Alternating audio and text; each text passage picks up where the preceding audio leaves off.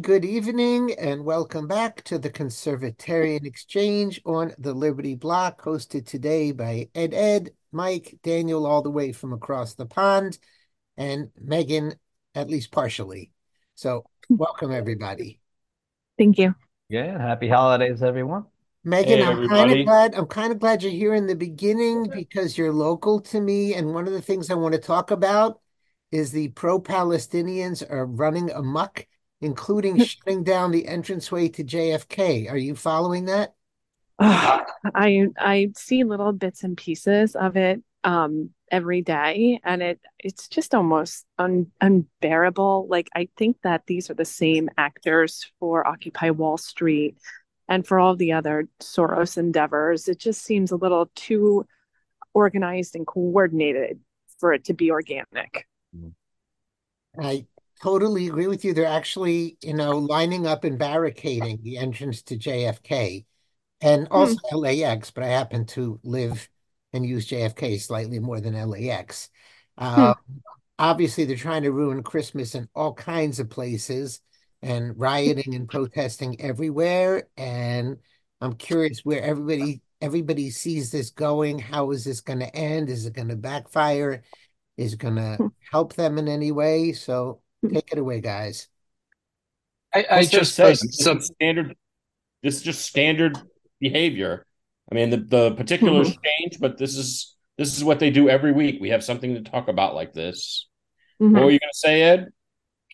I, I just posted something in the chat from Live Leak that um, showed a bunch of the demonstrations, and what you see is a combination of of handwritten signs um, held by you know women in kafiyas or uh, uh, you know young Muslim looking men, and and then professionally printed signs um, that obviously have some sort of a an organization behind it, and Mhm. usually they're they're fairly uh, open about what the organization is. You know, whether it's the Mhm. Democratic Socialists of America or or something. But uh, in in these clips, I couldn't see who who the organizers Mhm. really were from these. But I got to tell you, just like in um, Europe with the uh, climate protesters gluing themselves to the streets to try and block traffic, Hmm.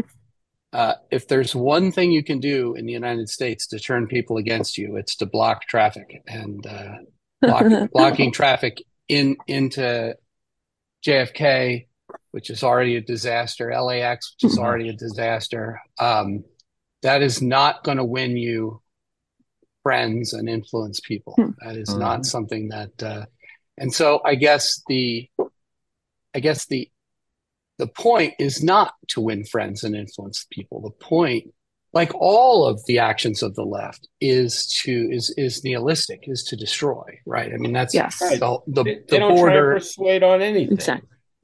Yeah, it's it's a destruction oriented.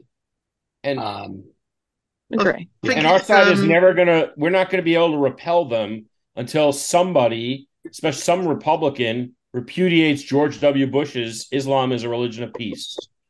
Until that's repudiated, our side is checkmated. We don't know how to fight them because Mhm. that that gets thrown in our face, and it's false. But we don't know how. to, We can't fight it because we're accepting it. It's Right. not just destruction, is it? It's demoralization. And, you know, to acclimatize people to the idea that that you can't counter protest to to these people and uh, that you are you have to accept the reality in which they're determining the agenda. Uh, that's that's part of it. You know, they're Mhm. not trying to persuade people like us or ordinary people that to have the same views as them. They're trying to intimidate us not to respond to them at behaving this way. Well, yeah, I mean, we've Well, talked about it on the show that their their whole agenda is based on humiliation, and hmm. that's why they, you know, the the further the that their goal is to try and make you believe lies, and the more the lie is is distant from the truth, the more humiliating it is, and that's why they are That's why they want us to believe that a man can be a woman. That's Right. why they want us to believe that Islam can be peace. I mean, that's the There's, a- whole. there's always the there's always an intimidation factor, right? To get us to shut up. Well, I think there's also the opposite. It's to provoke us because the minute somebody does get out of the car and start beating them up, which is Yeah. happening before in other places, Well, they can yeah. call it Islamophobia, call in the cops, and and go that route. So Well, that, that that's the flip when side you of lose, you lose. That's just like the whole J6 thing, which Mhm. is they provoke that, but you know, and, and obviously they, they've used it against us ever since. So Have that- you had in in the States, in the UK, we've had a number of occasions where there've been, you know, at these these great old cathedrals, um, there there's been instances of groups of Muslims turning up and having prayer sessions, like in the in the grounds of um, uh, Christian cathedrals. And that seems to have happened uh, like a number of times, and that's that's purely a, a sort of conquest message, isn't it? That that we now control these spaces and, and we are in charge. Um, have you had much of that in the US? No, not as much. In in in a lot of senses, despite, you know, the awful terrorist attacks that we've had, we we haven't had as much um, Muslim desecration in the United States. I don't entirely know why. I know there the mosque just down the street from me here was one of the uh, mosques where the the preacher, you know, Awlaki preached uh, jihad and and uh, fired up some of the 9/11 terrorists. So it's not like we don't have our problems, but as far as trying to, you know, occupy other spaces, I think that is not a Muslim thing in the United States. That's more of a leftist thing. This tearing down our statues. There was a, a peace and reconciliation statue that was just torn down the other day here in Arlington National Cemetery. Um, so there is a, there is a, a a an attempt to destroy our history and our heritage in this country, but it is it is more leftist oriented um, than it is uh, than it is specifically Muslim oriented in the United States. Right, but since they're on the same team and fighting on the same side, um, you know, Well, of course, they're not the same side, right? Muslim uh, Islam is is like, you know, in our view of right versus left in the West, um, or even globalist versus populist, you know, the Islam has nothing to do with that. The, it's kind of outside.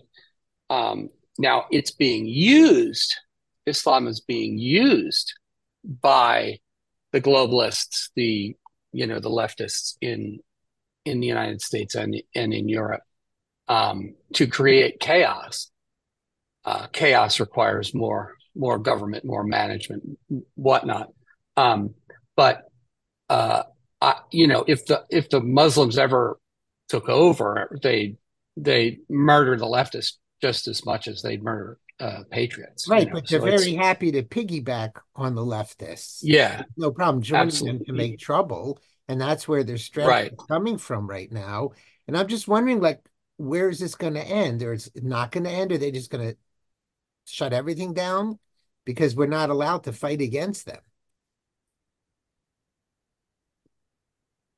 where Well, does it Back end? to what I said you know? before, Stephen. We can't Right. fight against them because Islam is a religion of peace. Right. So where does somebody acknowledges that it's a it's a religion of war and conquest, then we'll be able to fight back against them. Right, and That's that's not going to happen. So what? What? I mean, will we have no airports? Will we have no highways? Will we have no Christmas?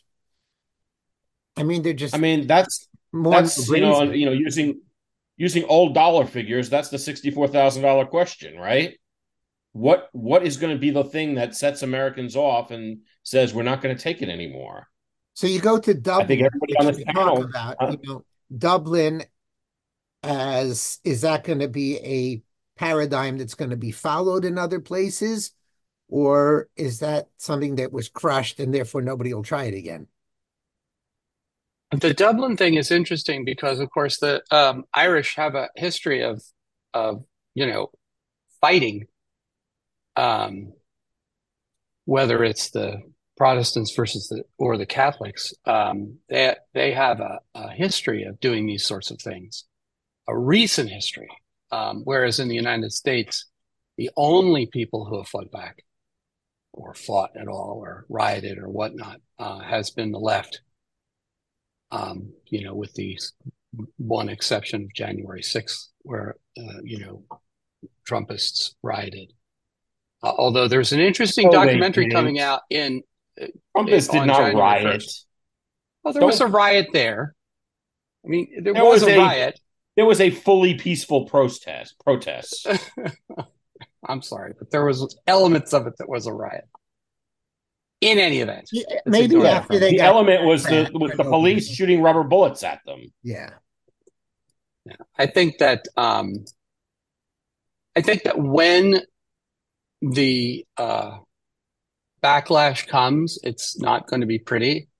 And I think we hope, you know, we hope that, uh, you know, there's some sort of peaceful political solution. Uh, you know, I, I got to say, you know, Trump's view that these uh, invaders get thrown out uh, in the largest deportation effort in the history of the country. I, I, I don't necessarily believe him, um, but I want to believe him because that's what it's going to take um, to uh, you know we need to demoralize the left.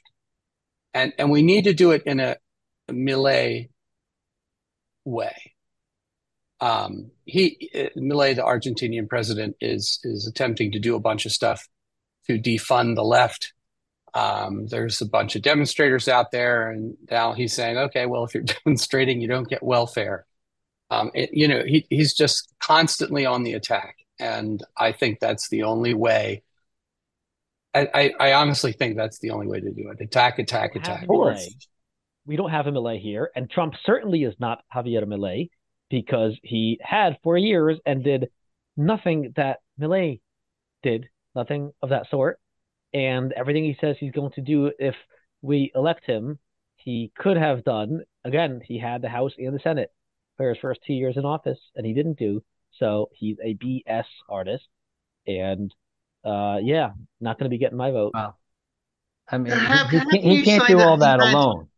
How can you he say to, he had he, the House and the Senate when yeah. when you know most of the Republicans, most right. of the, the the official Republicans would never do any of the things. I know. I'm well aware I mean, by no means, and still, um, Obama had a pen and a phone, and Trump had the same pen and a phone, and Trump could have shoved it through with executive orders, or he, he could have made deals. Wait, what's that? He's the greatest deal maker in history. Believe me, I'll make the greatest deals in 13 seconds. Everyone will be happy. I'm going to make the best deals ever. I hire the best people ever, even though I fire them all a week later and trash them and say they were scum. Um, but yeah, he, he did so so so little. He did a few decent things. I, I mean, um, right? I mean, but, listen, he he did push on Obamacare. It wasn't his his fault that it didn't get it repealed, right? It was John McCain's fault. No, but right? Mike, that's partially the point. If he couldn't do it then, he's not going to be able to do it now. So whether it's his fault or not, it, it, it depends on what we're talking about. You know what I mean? Yeah. Can he use his pen and his phone for some things? Sure. He couldn't do it to repeal Obamacare. Um, first of all, had he been a Democrat, he would have figured out a way. Second of all, he won't be able to do anything because they'll just keep impeaching him. The question being, can he, order. will he like, and can he accomplish more in a second term than in a first term? I just want to highlight also that not only are the pro-Palestinians, you know, doing the airports and the Christmas, but they're protesting in front of liberals' homes, like the defense minister, and you know, defense secretary, and the uh, head of NSA, I believe, national security guy Sullivan. I mean, what is the left who's being protested again? What do they do? Is there going to be reaction they, they should, left? They should call Kavanaugh and see what they should do. But, but before we even uh, move on to, to that, Trump sometimes did use his total executive order type of power, like pen and phone, like Obama, and not do anything legislatively to get stuff done that he really wanted, like banning bump stocks, for instance. He did not even pass a bill banning bump stocks by executive fiat to telling the ATF to redefine machine guns, to redefine bump stocks, a piece of plastic, to being a machine gun. Now, the ATF, because of his order, defines it as a machine gun. And if you're caught with a bump stock, you go to prison pretty much forever, I believe, because it violates the NFA. So he did some things, you know, the anti liberty things. He did that by executive order, but he didn't do executive order, you know, didn't use that same method for doing really good things for liberty, which he could have done if they shove it down their throat like Milei. Yes, he reacted uh, to the Las Vegas shooting by lashing out. And the interesting thing is when he lashed out in a way, you know, an unconstitutional way that aligned with the left, no one challenged him, not even Republicans. But when he attempted to lash out, for instance, in favor of closing the border, 82,000 judges and uh, and uh, you know groups and Republicans in Congress and everyone tried to stop him from doing that. So I, I do think Trump has this issue where he he didn't he didn't have a plan. He had ideas, but he didn't have a plan in the first term. And he he really screwed himself up. Now I haven't seen evidence that he has uh, changed his ways. There is a little bit of evidence that he's a little more organized now, but you know, policy is people, and he really hasn't told us who his people are going to be. So it's it's he hasn't told us what policies are going to be either. Like if oh no, he he puts out policy statements. If now if Stephen Miller is his chief of staff, then I'm voting for the guy. But if some RINO is his chief of staff, then you know it's it's hopeless. I'll vote for Kennedy. But look what's going on now with the Nikki Haley as vice president.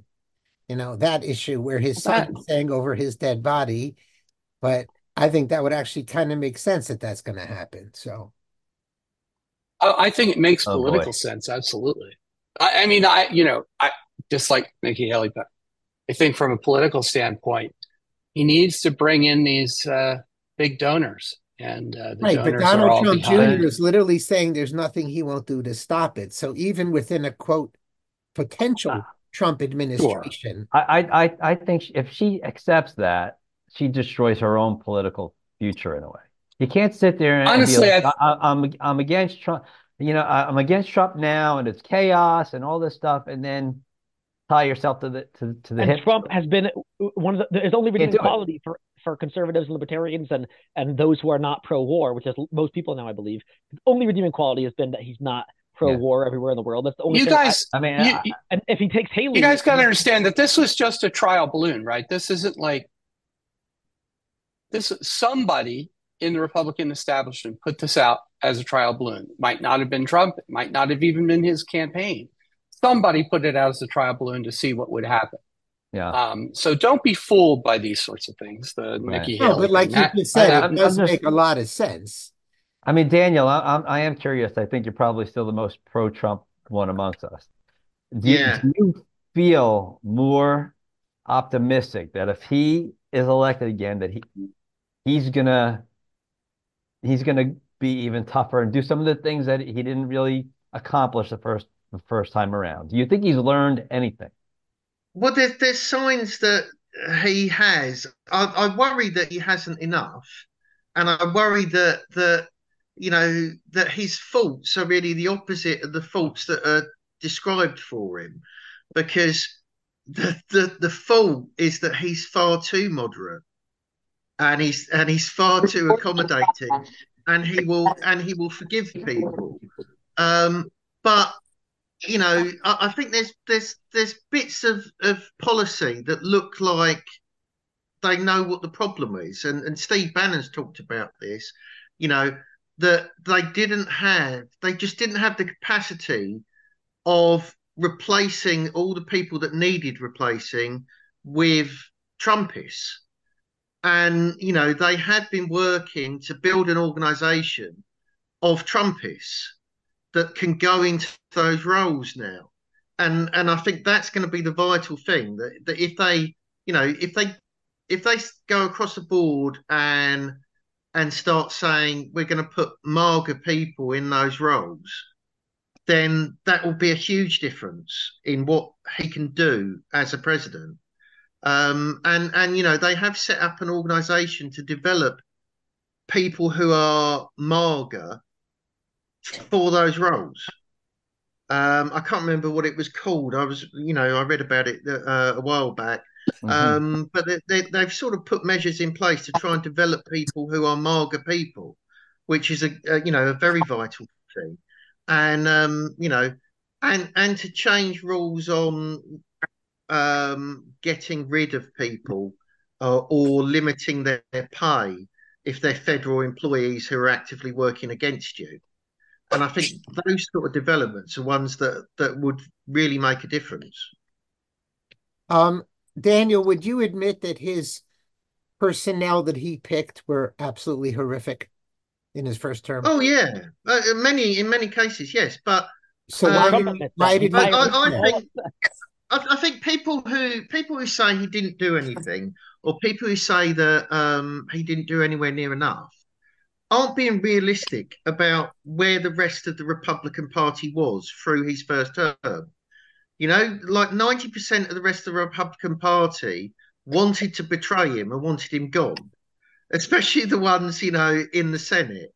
Um, and and it's completely unrealistic to say that he should have, as a one man band, been able to overcome all of that. Right, but it's you unrealistic. Know, he tried, he tried to negotiate with them, and you know he can't. They hate him even more now, Daniel. So why is he running? Right, he they hate him even more. Right, because I I think um you know there is a vanity element in running, and he wants to he wants to reverse the failure um of being ousted Exactly. There, and that's also... a problem for me. He's putting himself ahead of what the country needs. And that's not what he ran yeah, on. That's not what he's trying to run on. I don't see anyone better. I don't see anyone who's going to have more reason to fight the swamp than him. And I don't see anyone who's more likely to put in the measures needed to fight the swamp than him. Certainly not DeSantis, who went over and, you know, gave his ass to the RINOs at the first opportunity. Vivek, when did DeSantis have an opportunity? Uh, explain that to me. He's had a campaign for six months. I'll be the first to admit his campaign has been weak because he's not attacking Trump the way he should. But how has he not? How has he blown his chance to show what he can do? He's done more. He did more in Florida than Trump did in, as president. Yeah, and you can do more as a governor where the you know you aren't being fought against by vested interests at every turn within that region um, in the same way that the, the presidency was. And, you know, it, the governor has more leeway to do what he wants in some ways than the president has. Kind well, of. He was, like, he was fighting a cultural battle. And, and Florida's a battleground state. So they, they were, I mean, they were vicious against DeSantis, calling him Death Santis and, and all that stuff um, yeah. since he was the first to reopen after COVID and stuff. I have a legal question for for Ed Madlish. Um, there's currently a case in the Supreme Court about the taxing unrealized gains we've touched upon in the last few weeks. Dan Bongino and some others are saying that's a Democrat, that's Biden, that's our friend Elizabeth Warren trying to tax unrealized gains. But someone else told me, I think Binney told me, that that was Trump's TJCA, um, that it had in it repatriation type of stuff which which could be the same as unrealized gains. Is this Trump or is this Biden that tried to tax unrealized gains? Well, Trump did try to do that with repatriating income, and his the purpose was to try and prevent people from sending money offshore in the first place. That was the that was the theory behind it. If you read the 16th Amendment, it says Congress shall have the power to tax incomes from whatever source derived. I think unrealized gains is within the power of Congress. I think it's a totally asinine idea, and it will destroy the economy overnight if he, if they try and do that. But I, I think they have the power to do it if they if they want to. So the case itself is it? Well, the, issue, the issue is Biden that you know, Trump. Like, who, did Biden try to tax unrealized gains? No, it was it was Trump who so signed why is Dan Bongino law. saying that that Biden is trying to tax unrealized gains and the Supreme Court is going to hear a case? Well, because you pass the law and then it goes to the various administrative organs like the IRS, and then the IRS makes um, the actual rules and regulations to implement the law. And even though Trump signed the law that was passed by uh, Congress, partially Republican, partially Democrat. Um, it is Biden's uh, IRS that is trying to do this law. Now we all know what a, an S corp is, right? And I have an S corp. The end of the year, any money that's left over in my account, uh, my business account at the end of the year is profit, and I get taxed on that, whether I leave it in the business or take it out. So of course I don't leave it in the business; I take it all out. Um, that's what an S corp is. A C corp is where the business um, can keep their unrealized gains, um, and they're they're taxed slightly differently. Um, and of course, you're they're, they're, double taxed if they want dividends out, and that's a whole other disaster. So I think what this rule does um, is is it taxes foreign C corps as if they were S corps. That's kind of well, the basic no, I think idea. That, I think the I case understand. before the Supreme Court. I mean, w- what you're describing about S corps, that's been partnership tax since day one. That's the way partnerships are taxed, and most S corps choose to be taxed as a partnership. But I think the case before the Supreme Court is, as Alu is talking about, I think it's on that provision from the Trump tax bill on foreign income. And your argument, Ed, that you just mentioned, is one of the arguments in favor of sustaining the law, which is this is how partnerships have been taxed since day one. So this isn't really anything. No, no, no the, the, the idea, what I'm saying is that these foreign corporations are not partnerships. They're treating non-partnerships as partnerships. But on the other hand, but the statute says to do that. It's not the yeah, IRS. I, I know. It's not the agency. Yeah. Let's step back, and you know, let's step back and say, this entire um, this entire idea that the United States uh, can tax um, American citizens living abroad earning uh, money abroad is is ridiculous, and uh, I you know we we can argue that well maybe the Sixteenth Amendment says it can or not, but uh, whatever you know whatever the result of that is, it's it's it's evil. It's terrible policy, and um, the United States is the only country uh, that does that. And it's um, if there's one thing that needs to be you know repealed in the tax code, well, there's everything in the tax code needs to be repealed, but it's this idea that I'm going to move to France and I'm going to get a job in France and I'm going to pay French taxes. And oh yeah, I've got to continue to pay uh, tax to America. I mean, America's not getting. I'm not getting anything from America. I'm living in France. I'm working in France. I'm doing French things. I'm learning French. What? Why do I have to pay taxes to America? It's the same thing if I move from California to Virginia. I mean, can you imagine if the same policy was applied to the states? I'd still be paying California taxes from 30 years ago. So it's it's just it's just wrong, um, and it needs to be destroyed. Ed Maslish, you said, or, or Ed Powell, one of you said this is already how um, some corporation types are are taxed. I, I didn't know that, but partnerships. Okay. Um, in general, one of the few things I know about court cases is like the feasibility of something is generally taken into account by courts, right? So if something's really just not feasible, that that is taken into account, right? I, I didn't know there were already that there's no, not really. And and actually, if you if you look at, you know, if you get into legal legal issues, one of the one of the issues that small business owners fight about is something called phantom income where the majority shareholder basically tries to freeze out the minority shareholder by withholding distributions from the entity and but still having taxes that the minority shareholder is going to S corp owner has to pay. And that's that's a that's a tactic that's used and the you know the the flip side is they'll they'll some states have what's called an oppressed minority shareholder statute which allows in some cases the minority shareholder to file a claim against them. But uh, yeah, this is something that goes on all the time. It's not. But you wouldn't say this is this is unfeasible. Like I, I don't understand how you can tax unrealized gains without giving them back if there's a loss. If you don't sell it, I, I don't understand it. Well, well yeah, I mean they don't. I mean, they just say they don't. That's the answer. Right.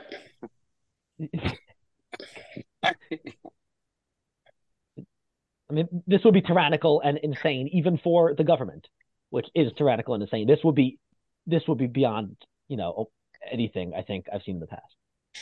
Well, in, in partnerships, there are some limitations, but they do distribute losses. But there are limitations on what losses can be taken, depending upon the uh, the situation and the type of loss. Um, I don't think they have to give you losses, though. I'm, I, I mean, I guess I haven't looked at that case law to see if there's. I mean, I think that's just a you know a legislative decision. They they can give it or not give it, as Ed Powell was just saying. They have the power to tax income. I mean, deductions in general are are of what's called legislative grace. They don't have to give you any deductions. Mm-hmm. Right. So basically, what that would be saying then is if uh-huh. I got paid two hundred thousand dollars this year, and then right before New Year's they say, "Oh my gosh, we were mistaken, and we're taking back half," you're saying the IRS would not have to give me back the taxes paid on that money. Well, no. In that case, you would file an amended return and you would ask for a refund. But why do I have to give it back? He said they don't have to give deductions, not refunds. No, but why? But if, if they don't have to give that back, then they don't have to give back you know the thing about the the unrealized gains and losses why is that well no because you because you, under your hypothetical you you didn't have the income the income was taken back from you right and that, why is that different than i lost my gain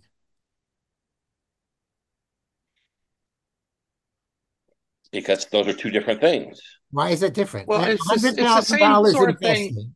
And now it's, yeah, it's worth it's, 110. You take money, and tomorrow it's worth 80, right. and you don't give me money back. That's exactly the same. That's right. That that no, that's exactly what the government does. It, it allows you to have. Okay, so it was 110. 110. You got taxed on that at the capital gains rate.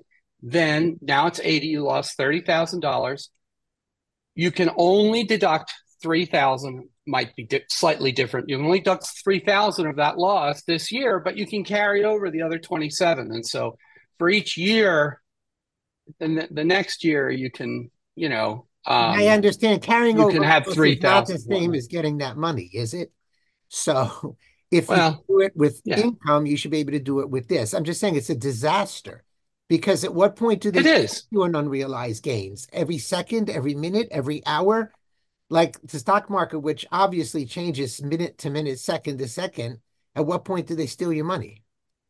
Well, it's like all other income. It's the end of the tax year, which is, you know, for, for a calendar year taxpayer, it's at midnight on December 31st.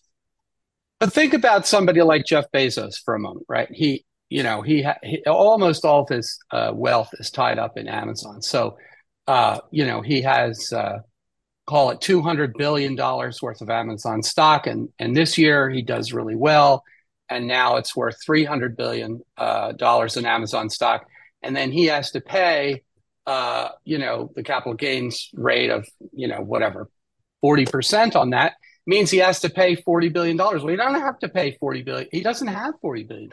He has to sell Amazon stock into the market, crushing that to pay uh, and even if it's not him, it's all the other people who. Well, I was about to say that. To and Powell, well, I'm going to say what you're saying, but I think I'm going to say it from a different angle, with a different voice, because with the with the way unrealized gains at the end of December 31st, the end of this year, if his Amazon stock and, and he has you know 100 or 200 billion dollars in Amazon and stuff, um, he's to want to sell off. Number one, so he doesn't have that money. Number two, a sell off if he sells 10% of the entire um uh market share, the entire value of Amazon, that will plummet Amazon, then all of his actual like gains and and value in Amazon will plummet. So he'll have less, he'll have the cash, it'll plummet, and then on January 1st he can buy it back for cheap. So in like five different ways he wins and everyone else loses. And then they'll say the rich don't pay their fair share. They didn't pay their fair share. Bernie Sanders. Um, and that's just brilliant. And that's like incentivizing like the biggest roller coaster is boom bust type of stuff in the market um, because on December 31st, everyone's going to sell off. Like the big, the big fish, Musk and Bezos and the others will sell off, um, and then have less taxes, buy it back cheap, and not have the unrealized gains problem. I think you're, I think you're under, you're under, you're, you're misstating or underestimating what would happen. That they wouldn't be able to sell off the amount of stock that would be necessary. They would completely crash the market, which is why it's a Yeah, terrible policy idea if they did it writ large for the whole economy, as opposed to this narrow uh, foreign income section of the economy They do it. If it were all stock and they had to and and and everybody had to sell in order to be able to pay tax on unrealized gains at the end of the year, they would crash the market the first the I don't know what the first week, but definitely within the first year when that was passed, it would completely crash the market. And Okay. so I, I think they have the power to do it, but I think it will be terrible policy. And does this apply to all assets, including houses, or just stocks, or just certain things? Would this apply to my house? It depends on Sure, they, if they wanted it to you. right. It's a, I mean, So, I mean- there's exemptions in the you know there is exemptions from taxation for the first five hundred thousand dollars of gain on a personal residence for a married couple, but you know they could they could repeal that exemption. You know, I mean, they can do what they want. It'll have disastrous consequences, but you know, the Democrats are the party. Yeah, I mean, it is- So It it is technically a property tax, right? I mean, there it's it's really not an income tax; it's a property tax. Just like you get your property tax on your house every year. Um, that is like uh-huh. how much is it worth? Now, I, I I understand that the property tax is on the whole value and not the incremental value, but you know, basically, it's they're they're they're making you pay rent for the ability to have whatever it is you have, whether it's your house or your car or your stocks or your gold or or whatever. Yeah, my house went up in Crazy, value this year. very so, bad New. Year's in a few days. Crazy, it's crazy And- that we're discussing this and you guys revolted over a tax on tea, isn't it? No, I Yeah, mean it it is wasn't- it is true. yeah. Obviously, the Revolutionary War was fought on self government ra- rather than than tea. But I do uh, I do get the idea um, that in in the Roman Empire, because we've got to have we've got to think of the Roman Empire once a day, right, to keep up with the the TikTok meme. Um, the serfs, you know, the obviously there's a lot of slaves, but you know, the free men paid taxes that amounted to two or three days a year of their labor uh, for the Roman Empire. And the slaves obviously were, were worse off. And even in the in the Middle Ages, um, where the serfs would work, they would only work, you know, two days out of the six and a half days that they worked um, for their masters. Uh, and and so, you know, in the United States, the productive people pay more taxes than medieval serfs and way more taxes than freemen in the Roman Empire. Mhm. And it, it's, you know, it, I don't know how we got to this.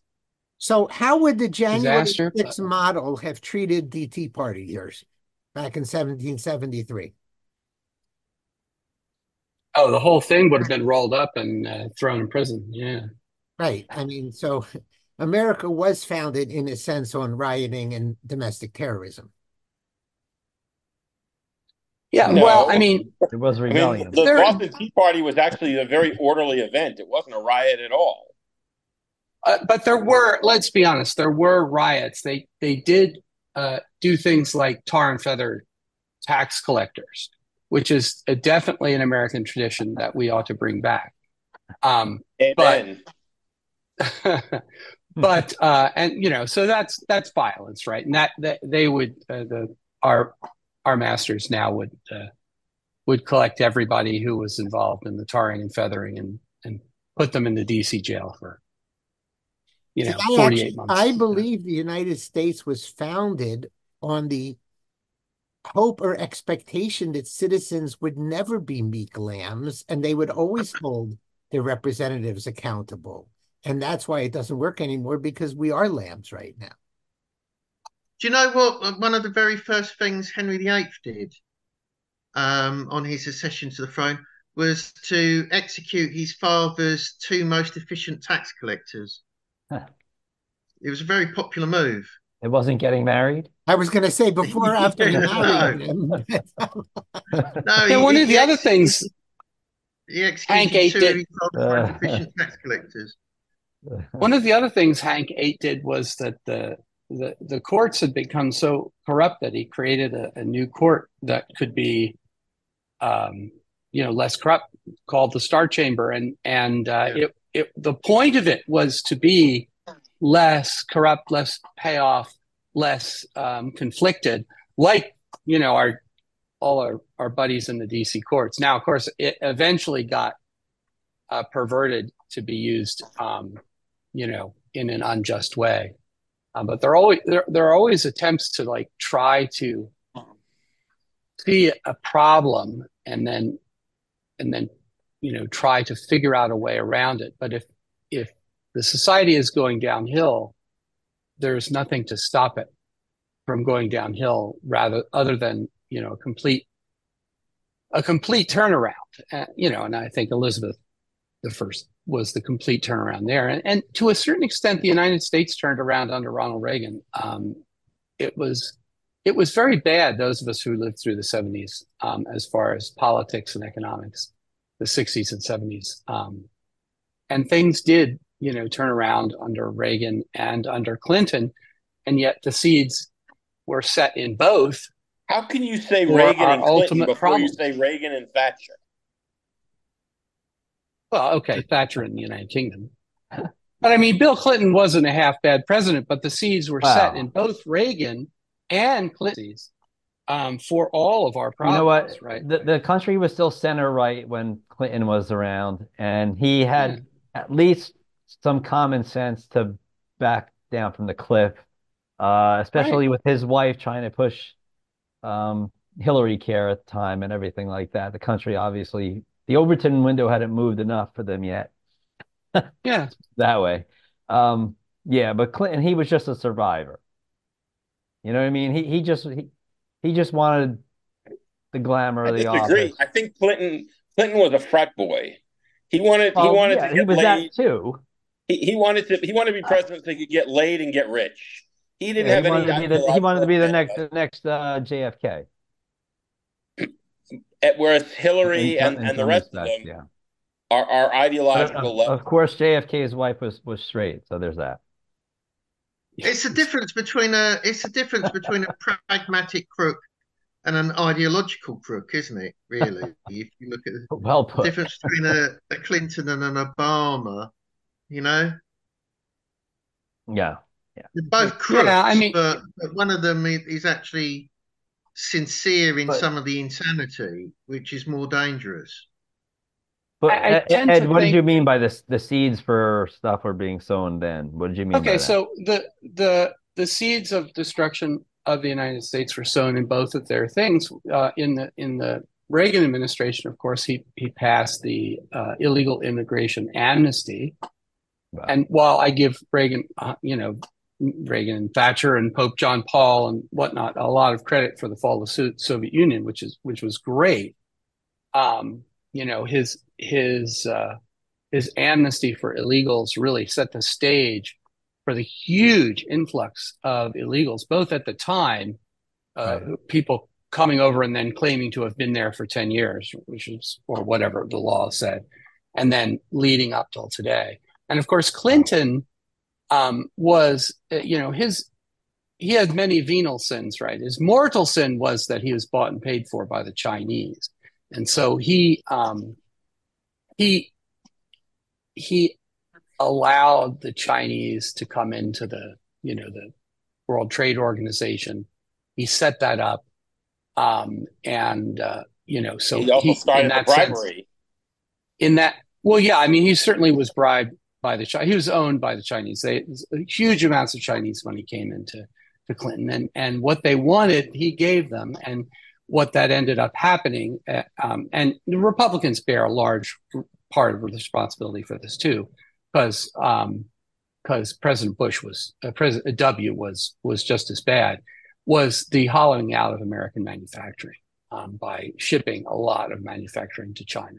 So that was Clinton's seeds of destruction. But when you're when you're there, you know, when you're when you remember the '90s, you think of you know relatively good times, relative peace. We uh, he he got the United States involved in the um, in the Balkan Wars, which was a stupid idea, just like Bush got us involved in Iraq, which was a stupid idea, or kept us involved in Afghanistan. Um, but uh, you know, and all of these are coming back to haunt us. And the United States has this terrible um, habit of creating its own next enemy, right? You know, so I mean, the Nazis were our enemy. So what we do is we prop up the Soviets, who then become our enemy. So then we prop up the Mujahideen in Afghanistan, and then they become our enemy. And then we, you know, the the Iranians become our enemy after we prop them up, and and now um, we're propping up the uh, the globalists. Um, Saddam did. Know, we we propped up Saddam, and he became our enemy, and and now the, where did we where did we prop up the Soviets? Maybe I missed that. Explain that. That was during the Second World War, dude. Uh, well, that, I mean, I wouldn't call that. Prop, I wouldn't up. call that propping them up as much as it's the enemy of the enemy. I mean, uh... more than prop them up, we saved their asses. Yeah. Well, without, I mean, without I mean, uh, without Lend Lease, Hitler is in, it, would have taken Moscow. I, listen, I'd love to believe that it, if it weren't for America, if it weren't for Churchill, we don't win the war. But let's be real: if there's not the Soviets on the other flank, we it right, might not work out the way using, that it did. But the Soviets were using American war material. Without yeah. without lend lease and American war material, they would have been they would have been blown away. Yeah, the thing about the war material was airplanes and trucks. The Soviets had great tanks, but they, they used American airplanes and they used American trucks, and that the whole logistics and air power was all um, American made. So it's it, yes, they did. You know, they fought bravely. The Russians fought bravely against the Nazis. I'm not get, take any credit away from them, um, but there's a difference between fighting bravely and and you know actually being able to move stuff forward during an advance, and that was uh, that was very much an American thing. So, in any event, I you know I, I guarantee that whoever our next uh, destroyer is, we're propping them up right now. You mean like Ukraine? Well, I mean, no, I mean China. I mean, we propped up China. We allowed them to take all of our manufacturing, and then we oh, invested all this money in them and whatnot. I mean, the, Ross Perot was is, right. We know it's a it's you a know, terrible uh, thing. Have you have you read the, the stuff about when the, the Chinese were first looking to to sort of say, right, okay, how can we incorporate capitalism and, and within a communist system? And kind of harness that energy, harness that wealth creation, but have our totalitarian control still and that not be threatened, the the person who went to them and consulted with them and advised them on constructing a Western style economy was Klaus Schwab of the WEF, yeah. mm. one of the earliest missions of the WEF.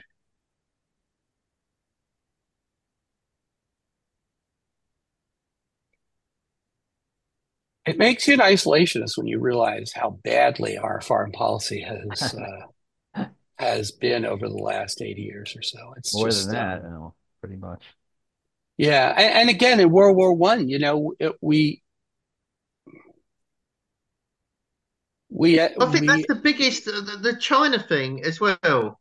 To me, that's that's a far bigger indictment of Nixon than Watergate you know, Watergate was kind of, but in modern terms now, if you look at what is done now by everyone and by globalists, Watergate was a nothing.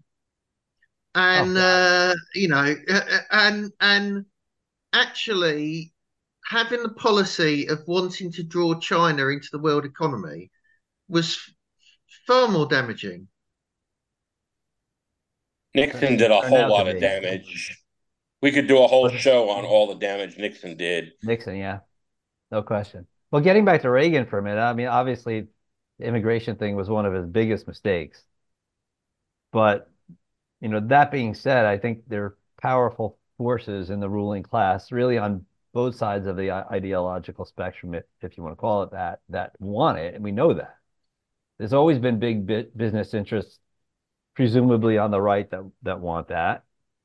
And Democrats see votes. And no matter what Reagan did in 1986, I think we're going to, you know, get to the point where we are now because that's what they want. They want an open border. Yeah, the thing about the amnesty, other than the fact that it was wrong in principle, um, was the idea that um, you know you had to show proof that you were in the country Yeah. for so many years, and what ended up happening is that millions of people uh, went across the border, like running up to it and then after it, and they just faked Yeah. their residency and, and they like okay that's fine you know every Yeah. it, was the bureaucracy just and this was Well- under reagan and bush the elder that they Yeah. they're like oh no yeah whatever you can stay Well, Reagan's principle of trust but verify needed to be applied to that, yeah which it wasn't. And it's the same thing when you go back to the TEFRA Act of 1983, where there were supposed to be so many spending cuts for every tax tax uh, reduction.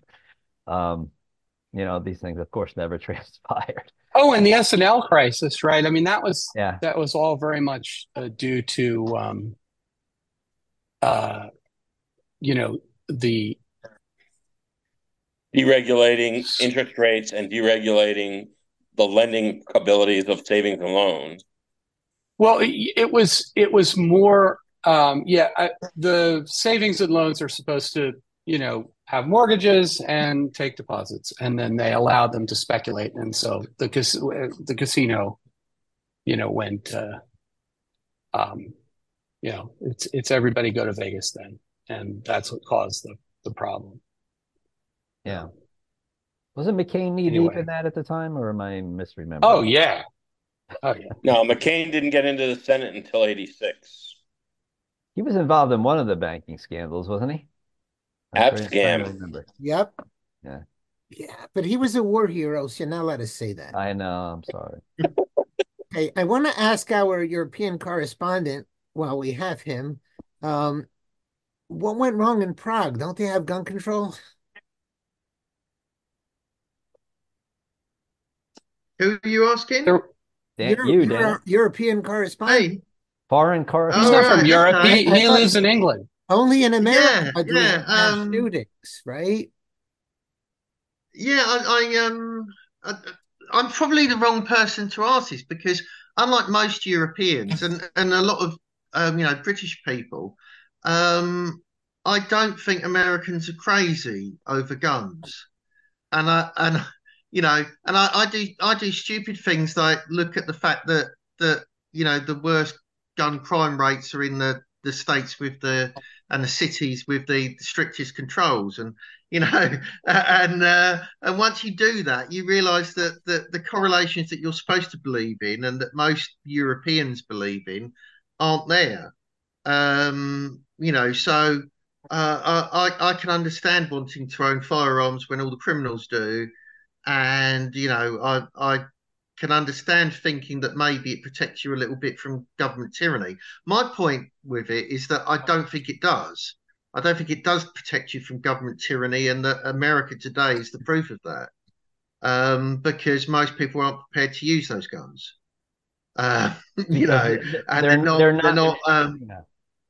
Until you're actually They're in not, the atta- they're not attacking us shots at the militarily. They're they're they're, they're not attacking us militarily. That that's the difference, right? Uh, well, yeah, they're but you using, say they're that, using other then, you tools in their arsenal to attack us. someone someone taps away angrily and you know says stupid things about Biden, and then the next day the the uh, FBI are on their doorstep shooting them to death. You know, it's the, you could say that they're being attacked militarily.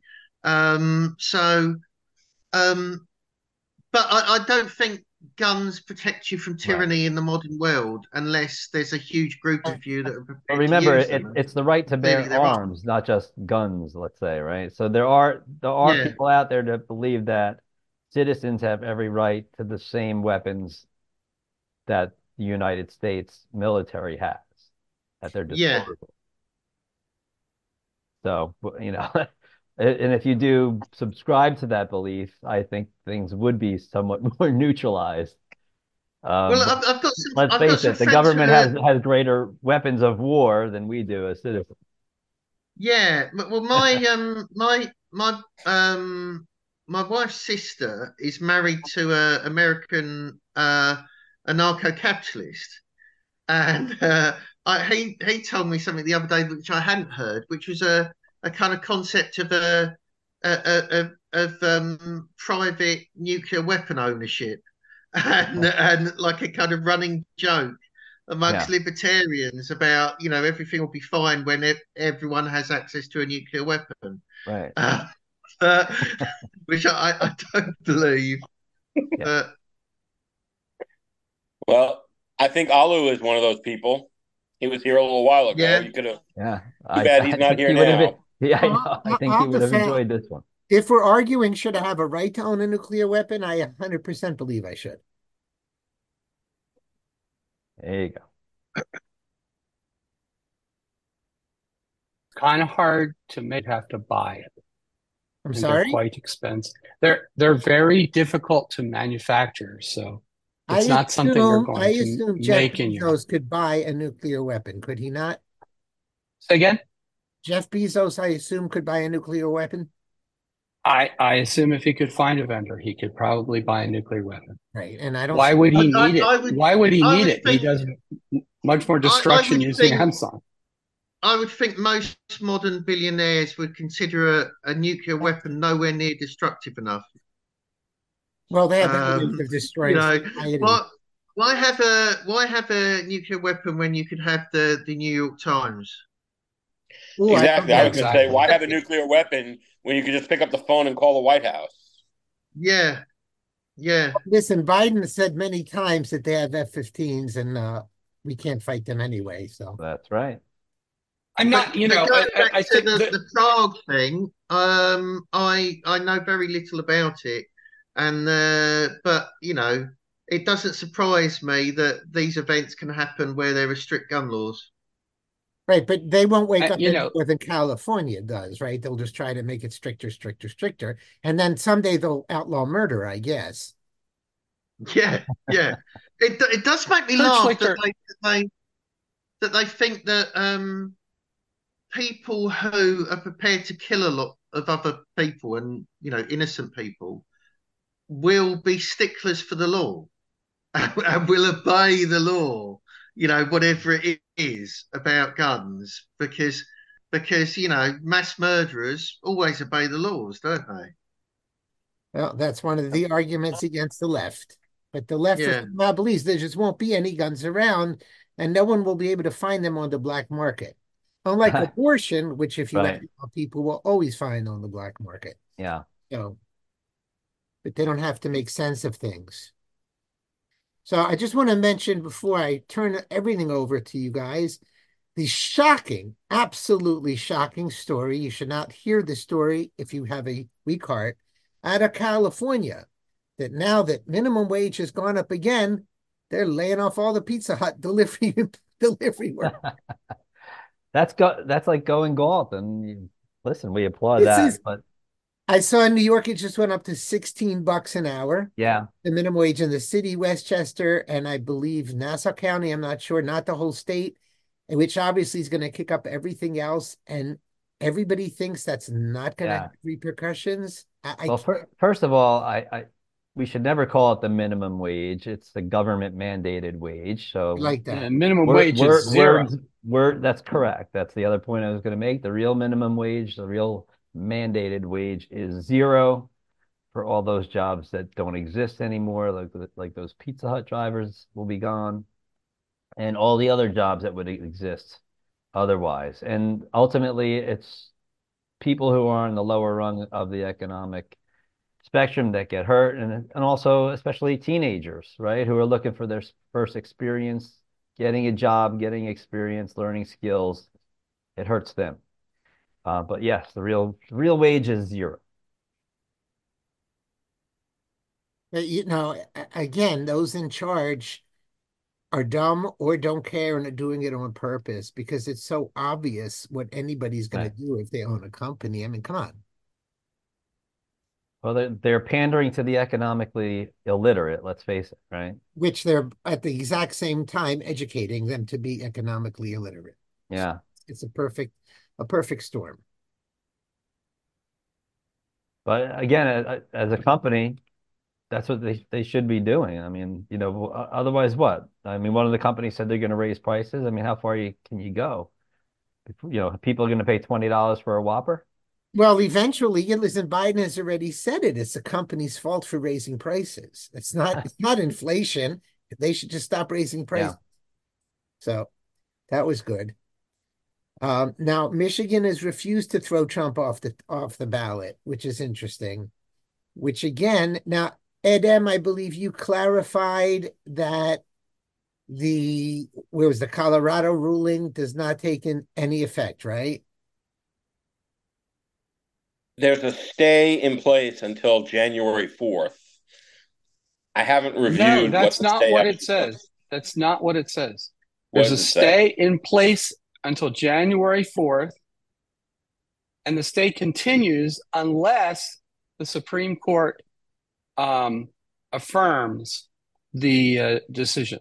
So basically, it's 213 pages of TDS and no actual effect because I doubt the Supreme Court will rule at all, much less affirm the uh, the decision by January 4th.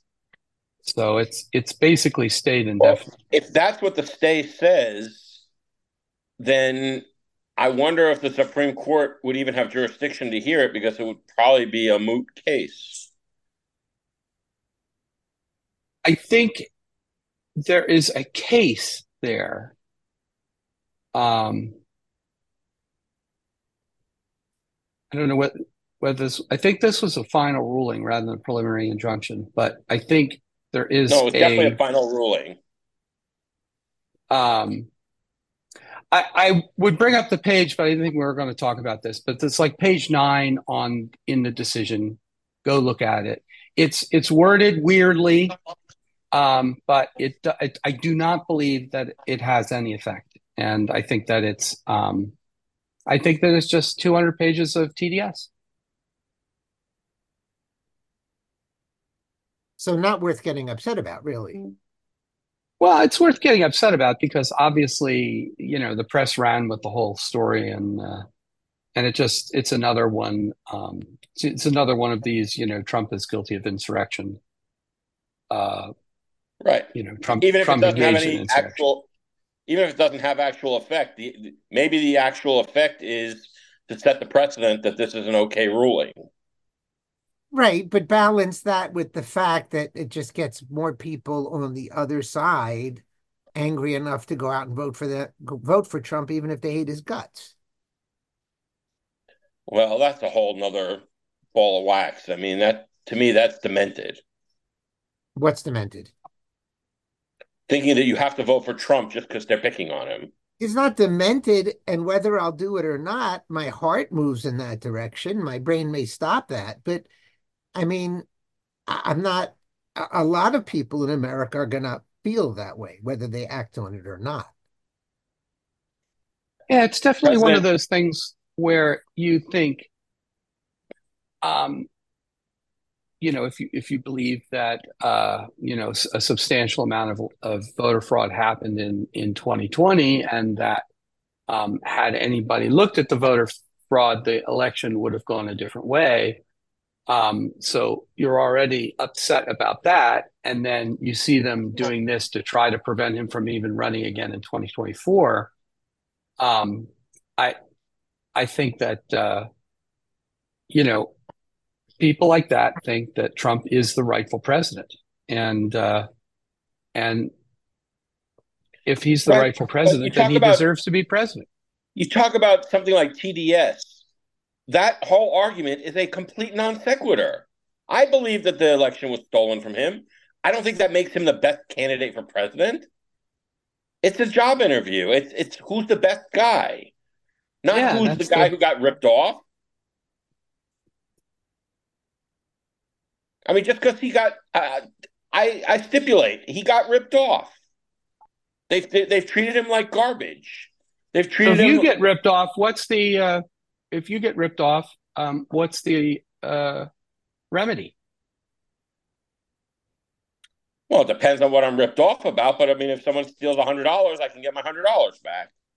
But there you go. That's not. That's it. But that's, that's the that's the argument. No, right. No, there. that's, that's not the, the argument. argument. That's a stupid argument, Ed. That's just stupid. I mean, I'm just We're, telling we're, you how voting- people we're- feel. we're- we're- we're trying to find the best person to be president. We're not trying to reward so to, to, to reward someone who had something The, stolen his- from him. the the remedy was to go to court and try to get it fixed. Get it fixed through the political or get it fixed through the political process, uh, as he was pushing Pence to do and, and everything like that with certifying the, the electors and, and everything like that. And it failed. Sometimes you don't get justice. Sometimes Well, you know what? I mean, some of us on this panel have kids. Not everybody, but some of us do. And one of the lessons you have to teach your kids is that sometimes the bad guys win, and you have to move Life on. unfair, yeah. It doesn't mean that you that you applaud it. It doesn't mean that you agree with it. Sometimes. But sometimes y- y- you just have to move on. That the bad guys won, and that's what happened in 2020. The bad guys won, and it's not just Trump. It's it's a lot of Trump supporters. They can't get past the fact that that the bad guys won and the game is over. Well, You know, I still know people that think that Trump is going to return to the presidency this year. That that Biden is illegitimate and that somehow, some way, Trump is orchestrating a Napoleonic The- type the of whole return. QAnon thing is, is still going on. I haven't. I haven't It's not. QAnon. I mean, I, I'm thinking of some people right now, and they're not QAnon. They just that's what they believe, and it's it's a complete there- non there sequitur. yeah, there are still are some Trump cultists out there. Let's be real. So what are you gonna do? yeah. actually, I think I- that would be better. Yeah, but if, I, I, I, I, I don't see how you can say any of the, the people, certainly the candidates that have come forward for the Republican Party. All right, Vivek says some good things. Um, but uh, are any of them stronger than Trump? I don't think so.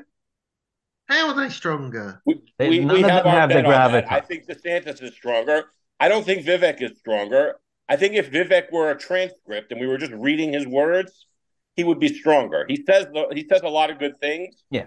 but he doesn't come across well. And I, I don't get Well- the impression. I, I think as hard as Trump has had a, in making friends in Washington, I think Vivek would have an even harder time making friends in Well, Washington. sometimes Viv Vivek comes across as a little contrived at times, and it's hard, it's hard to sit there and wonder how authentic he is. I think he he he he he sees the niche that he can play, and he's playing it. I know you think maybe uh, you know, he, he's doing Trump's bidding also, so there's that. But it's hard to trust any of them. I mean, to me, you've got Vivek has said the right things at times, but I, Yeah. you know, I agree with Mike. He's got that um, possible insincerity there, and DeSantis has run a god awful campaign and looked incredibly incompetent. So, who is stronger? Who is stronger?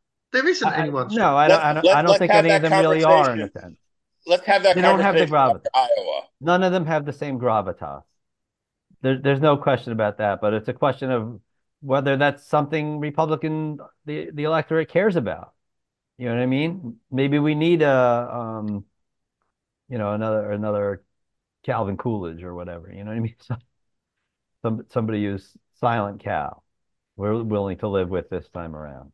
The yeah.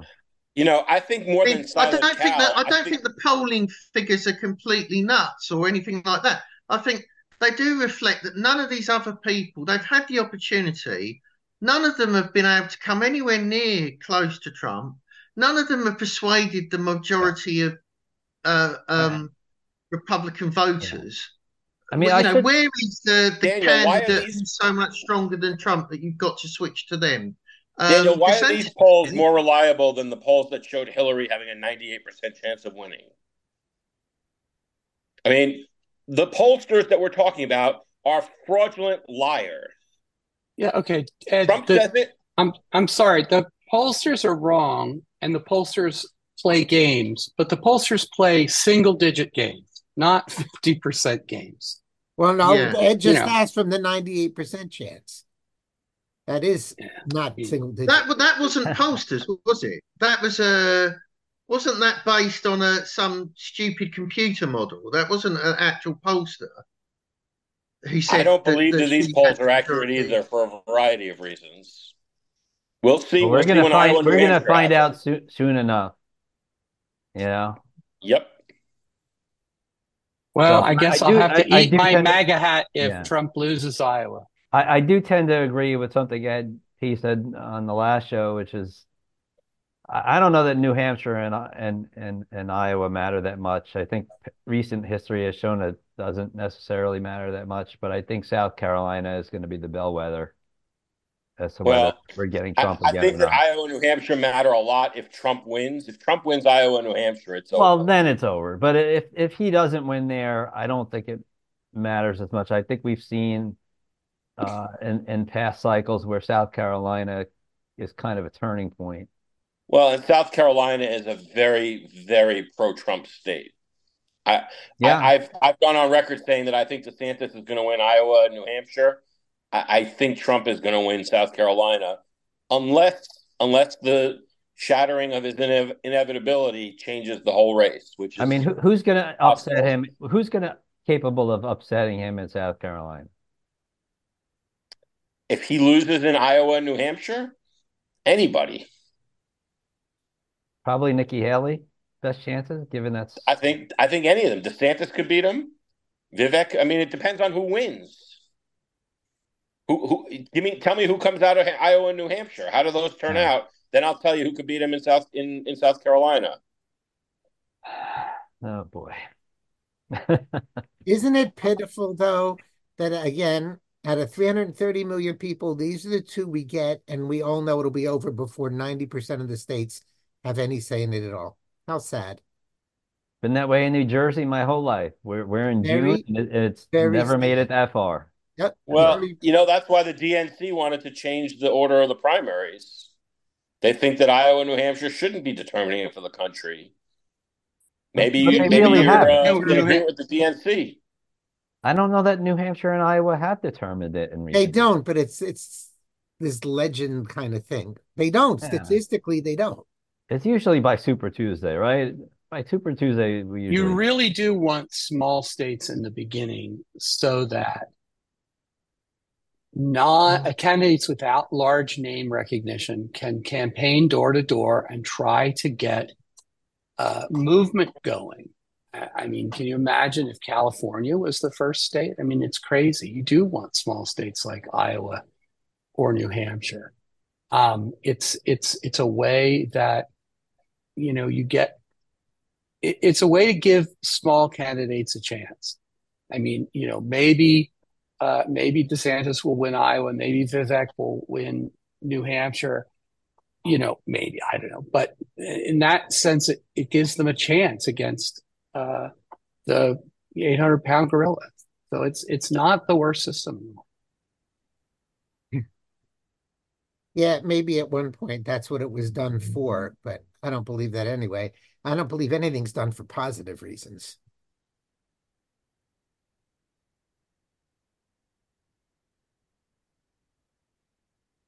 Okay, I wowed it. That's- You to silence. that's- I, I think you should take that as shocked agreement.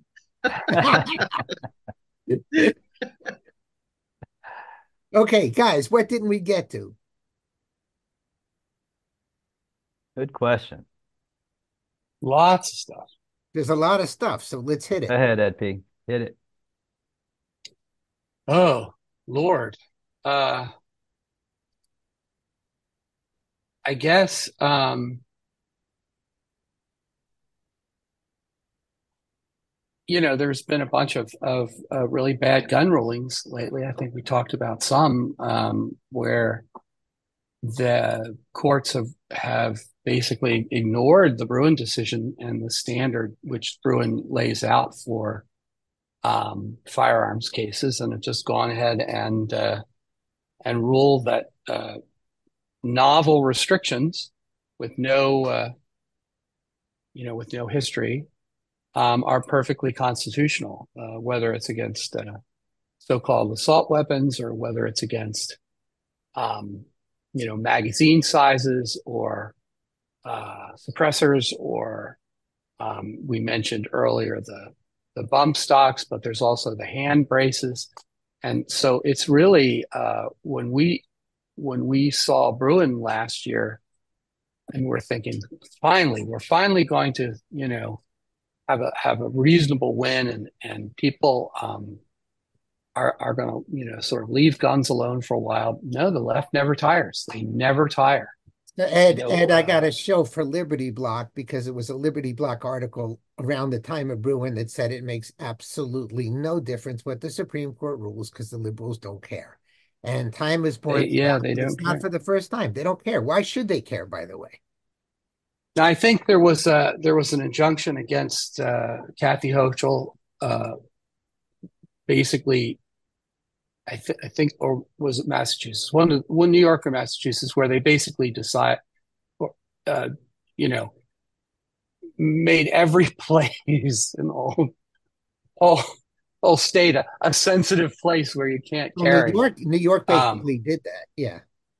Yeah, and uh, I think there was some sort of ruling. Yes, they they ruled against that, but then they said you can still use character as a test. Yeah. So yeah, it, it doesn't matter. Nobody cares what the Supreme Court says unless they rule in their direction. So, but see, you you guys are whining. You're, you're whining about that. That's the way it's supposed to work. Why do we want the left's game? The framers didn't make the Supreme Court the final arbiter of what is liberty. We should take that recipe, we should take that lesson from the left, and we should start ignoring decisions that we don't agree with.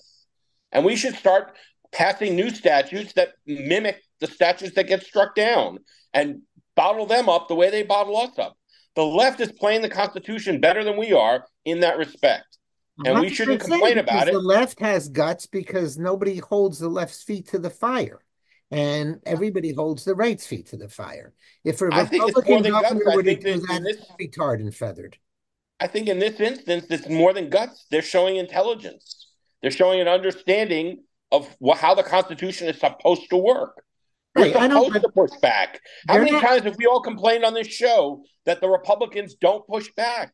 They're not well, brighter necessarily, but even if the Republicans had brains, they don't have guts, even if they had brains. So this is pushback against the judiciary, and that's exactly what the framers expected. That's what we should be doing. That's what Republicans should be doing. That's what Republican states should be doing.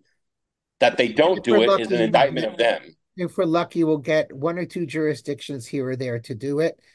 But you know, again, what will the media do with it, et cetera? Who knows? Does it matter? But I, I totally agree with you. The left fights and the right doesn't. And again, you know, it's well, the, it, the it, left is blocking JFK, not the right. It is again, it's aided by having no actual principles but power, isn't it? Because you know, if the Supreme Court rules that their way, then the Supreme Court is the most sacred institution there's ever been, uh-huh. uh, and its rulings are divine writ. But if it rules against them, then it's an irrelevant distraction packed with Republicans and should never be followed. Right. So and, you know that's but who allows that the... narrative? The Republicans do. You know, I was just yeah. I just a couple days ago saw that Texas is debating whether they should pass a statute that will allow the allow the state to enforce federal uh, immigration law. Now, that's exactly the statute that Obama's DOJ took to the Supreme Court from Arizona. Yep. Uh, the the I forget the number, but it was the exact same principle, and the Supreme Court struck it down and they're dithering over whether they should pass it again in, in Texas. And my answer is pass it again. Make them keep going. Make them file another lawsuit. Make them litigate it. And maybe the Supreme Court will change its mind. And maybe they don't. And if they don't, then let New Mexico or let Arizona pass it again. Keep doing it. That's what the left does. That's what we're supposed to do. We're not supposed to sit down and say, oh my God, the Supreme Court has spoken and it's divine writ. We're supposed to say, F you, Supreme Court, you got it wrong, and we're going to keep going, just like the left does. That's what we're supposed to do. Oh, and I, I have one other thing. I agree, obviously. I, I have one other thing that I just reminded of. Um, there has been a Russian diplomatic plane sitting at Dulles for the last two plus days. Um, and uh, it was tracked out of St. Petersburg you know, in and around the Baltic to the United States. Um, I have a feeling that a truce, ceasefire, armistice, or something is in the works for Ukraine. I think the Israel war has, uh, and the Houthis and, and whatnot have have uh, have garnered overtaken a lot. Oh yeah, overtaken uh, the support that and the fact that the um, Ukrainian army was not able to put together effective combined armed offensive last summer. I think both the Ukrainians and the Russians are sort of exhausted, and uh, I think uh, someone in uh, you know the Russians wanted a truce almost immediately. The Ukrainians wanted a truce. It was negotiated first by Turkey, then there was a negotiated settlement by Israel, and both times the United States said no. Joe Biden said no. Let's kill more Russians. Let's kill more Ukrainians. Both times it was Joe Biden on the side of death. And uh, I think maybe someone a little more mature has realized that uh, this this war isn't going anywhere, and maybe there ought to be some sort of peace. I don't know what kind of peace it's going to be. I know it's going to be a hard peace for the Ukrainians, but the truth of the matter is, I have a feeling, have a feeling the Russians are willing to um, retreat a lot if certain conditions are made. And uh, NATO the, the question keeping NATO out, keeping Western arms out, keeping Crimea, keeping the you know two areas in the east that they control that are mostly Russian speaking. Well, what um, about what about the Biden administration's threat to nationalize like what is it like three three hundred billion dollars or something of of Russian assets that they've got here? Yeah, they get all that back. Yeah, they're yeah they want all that back. They want all the sanctions lifted. You know, I, you name it. I'll bet they're willing to trade a lot of the territory they gained for all that back. And I think that's a perfectly reasonable piece. Um, and I think we should, you know, I, I, you know, any rational being should jump at the chance um, to make peace. There's no, there's absolutely no upside for a, a war in Europe. Um, the the Russians, you know, we not only we should make peace with the Russians, we should try and make them our friends. Um, we have a lot more in common with the Russians than um, we have for the Saudi dictatorship or you know the uh, the Chinese or uh, any any of these other horrible countries that we are quote unquote friendly with. Um, hopefully, smarter minds will prevail. are we really US running out of ammunition as a country? I've run out of ammunition. Wow. Oh, you know the interesting. Oh, here's another interesting thing. I sorry to prolong this, but um, we used to have naval ships called destroyer tenders, and what they were are ships with um, reloads for our destroyers. Our destroyers have uh, these vertical launch missile systems, and they have some number of missiles, and that's something like 100 or whatever. I don't know. Um, but once they shoot all 100 missiles, then they're completely useless. So we used to have these destroyer tenders that could go out and, and reload like at sea. We got rid of them all. So we don't have any destroyer tenders now. So we've got these four or five destroyers in the in the Red Sea shooting two million dollar missiles at twenty thousand dollar drones. Um, and when they run out of missiles, I mean Raytheon likes it, but I mean the it, from a warfighting perspective, that this is just a disaster, especially war fighting in the Pacific. I mean, if you have to go all the way back to port to get reloaded, and you're in the Pacific, I mean, it's it's it's crazy that the the damage that was done to the U.S. military under um, Bush, Obama, and to a certain extent Trump is just incalculable. Uh, and I, I just I the stupidity of everything is just I, I just well, not I the can't stupidity, even believe because it. some of us on this show have said many times it's on purpose, and it's been a great success on their part. So, yeah, the so, story sorry about Israel, this story's getting a tremendous amount of play in Israel. I don't know if it's getting play here. Um, what's his name, Erdogan or Erdogan, comparing Netanyahu and Israel to Hitler and the Nazis and stuff. Is that getting play over here? I've heard it, but it's a big, big story in Israel, and Israel's hitting back like you're talking about mass killings of civilians when you're bombing the Kurds and you're. It's really interesting, and especially because Turkey, unfortunately, is still a member of NATO. And at what point, you know, like people have said, if Israel and Turkey went at it, America would have to fight for Turkey. When Turkey, eh, you know, the standard play in diplomatic relations is to be is to be try to be friends with the guy on the other side of your enemy. So Syria is the enemy of Israel. So they had a very strong friendly relationship with Turkey for many, many years, both militarily and industrially and whatnot.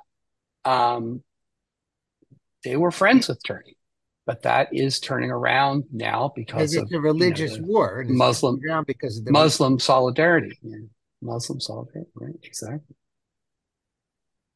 Daniel, happy Thursday. Happy uh, Thursday. Um, Thank you. What's on your mind? Um, it, I, I, think like there was one minor thing which I, I, know that some of us are skeptical of polls, um, but there was there was one that was interesting, which I thought, which, which was kind of youth turning against Biden um, for for not being uh, insane enough, you know, and and that's on the issue of Israel and Hamas, and you know that they feel betrayed by the Biden administration being slightly less nuts than they are. Um, and you know, it's it's kind of this thing we always see with with the left and have done ever since the the um, French Revolution. And you know the the kind of the the people who start off the madness uh, end up falling victim to the madness themselves. And you know there's a little bit of that creeping in in terms of the attitudes of um, Generation Z and and just how absolutely batshit crazy we've made our youth um, uh, that that even a kind of Biden administration isn't mad enough for them. Um, you know, and and and this is something that's got long term, lots of repercussions unless those people change, because you know what we've seen with the whole Hamas Israel thing is that we've got kids who are the same as Hamas. And you know, in the West, the protesting, it gets back to protesting in front of our defense secretaries. Yeah, who's a lefty, and against Jake Sullivan, who's a lefty, and not lefty enough for them. Yeah. So it's going to be interesting to see how they deal with that in a way. Are you, you know, uh, when they start realizing that they've they've done, you know, opened Pandora's box and and uh, created monsters and any analogy you want to put it in in terms of. Are you suggesting um, that we buy stock in guillotines? yeah. But that was one thing, and the, and the other thing was just um, uh, the King's speech over here, which uh, was a sort of masterpiece of uh, globalist waffle, where everything that is expressed is a kind of compassionate cloak for destructive policies. Um, and so you get this stuff like, you know, Jesus was a refugee. Uh, and so the story of, of Christmas and the story of Jesus is about having open borders and welcoming, uh, you know, millions of potential rapists and murderers into your country, and and that's that's what you know Christianity is all about. So there's an element of that in it, and then there was also, um, you know, there was this kind of hippie-ish anti-war line, which has been part of what we've seen with uh, that, you know, the responses to to Israel defending itself and, and actually trying to get a terrorist organization after an atrocity. Um, and and it, it, it, was it was it's just depressing to see that that you know our head of state uh, sounding like who's quite an elderly man, sounding like a 15 year old student. Uh, but that's where we are. Mike. So uh, just a couple of quick hits. One from the Republic of New Jersey. Story uh, caught my attention in uh, recent days, where um, one of the school districts here in the state actually voted to ban homeschoolers from taking part in extracurricular activities in the in the district. So normally homeschoolers can take part in band or sports or whatever, and don't know what the the motivation is. Maybe we could speculate about what that might be as to why they decided that they don't want to allow homeschoolers to participate. crushing homeschooling. Yeah, exactly. So, um, yeah, Which I mean, these are, Mike? these are these are the same leftists who tell us how we need to be inclusive. Gotta be inclusive, Which- guys. Which But- district was that, Mike? Uh, I believe it was Wall Township.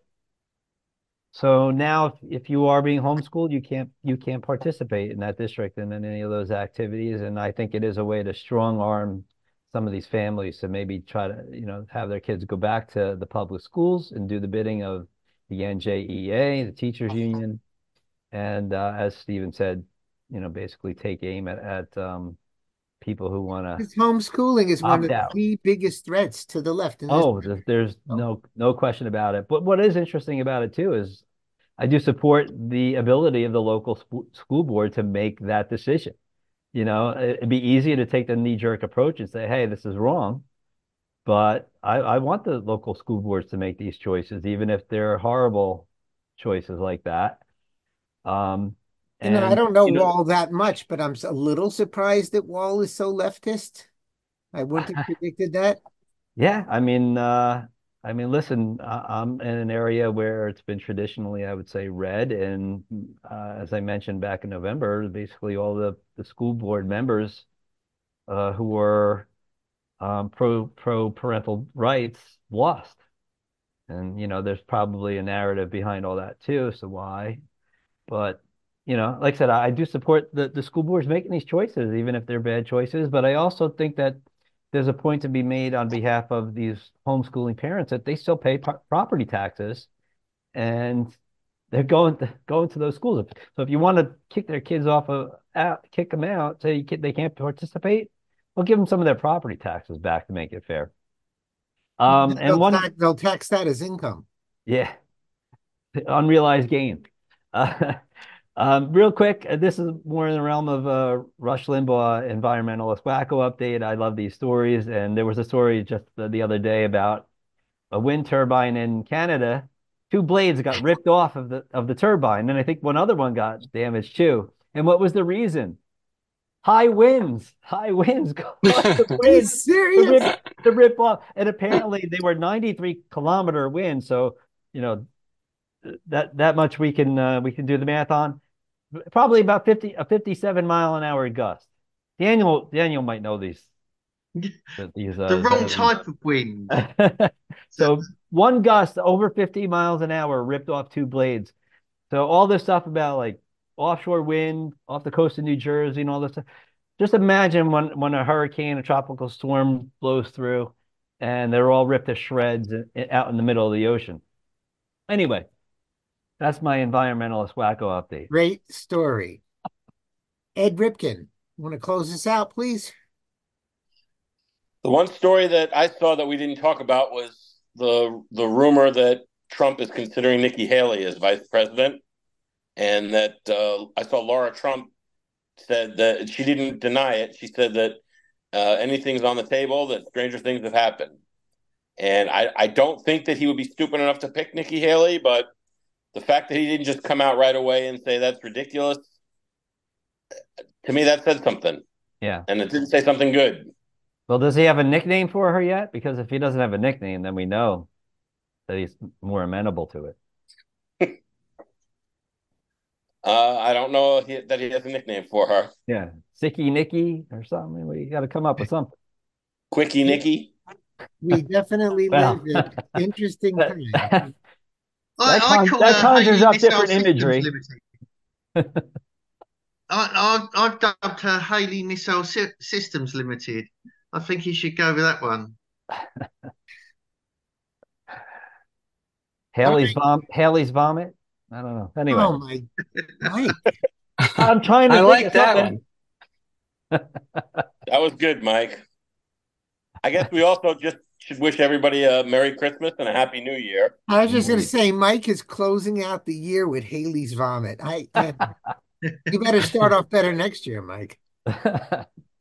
I raised the bar there. Yeah.